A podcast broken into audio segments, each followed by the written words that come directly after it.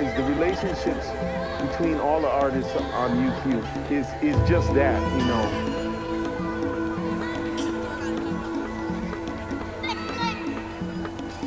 got the label Strength Music.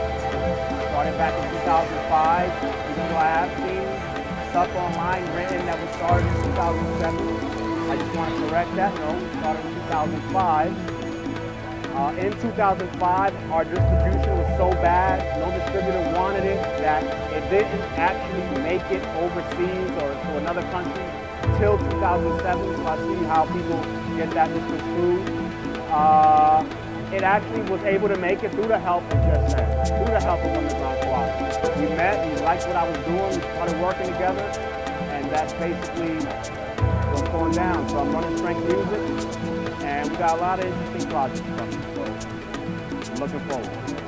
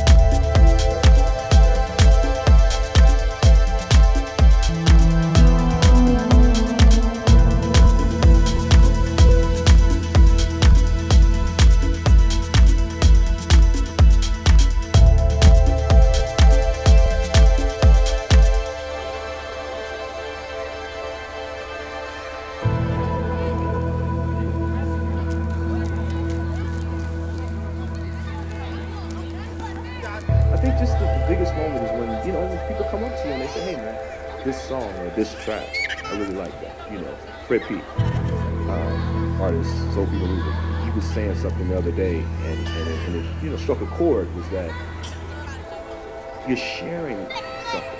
And when people may say, I like a certain song that you did, but they don't know where you were in your life at that moment.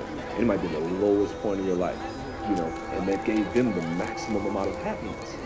It was like, man, they knew what I was thinking, you know, when I did that. That's a beautiful thing, you know, and so when you have that moment and you say, wow, I was really low, and this made that person, this got that person through work, or whatever that moment was, I, you know,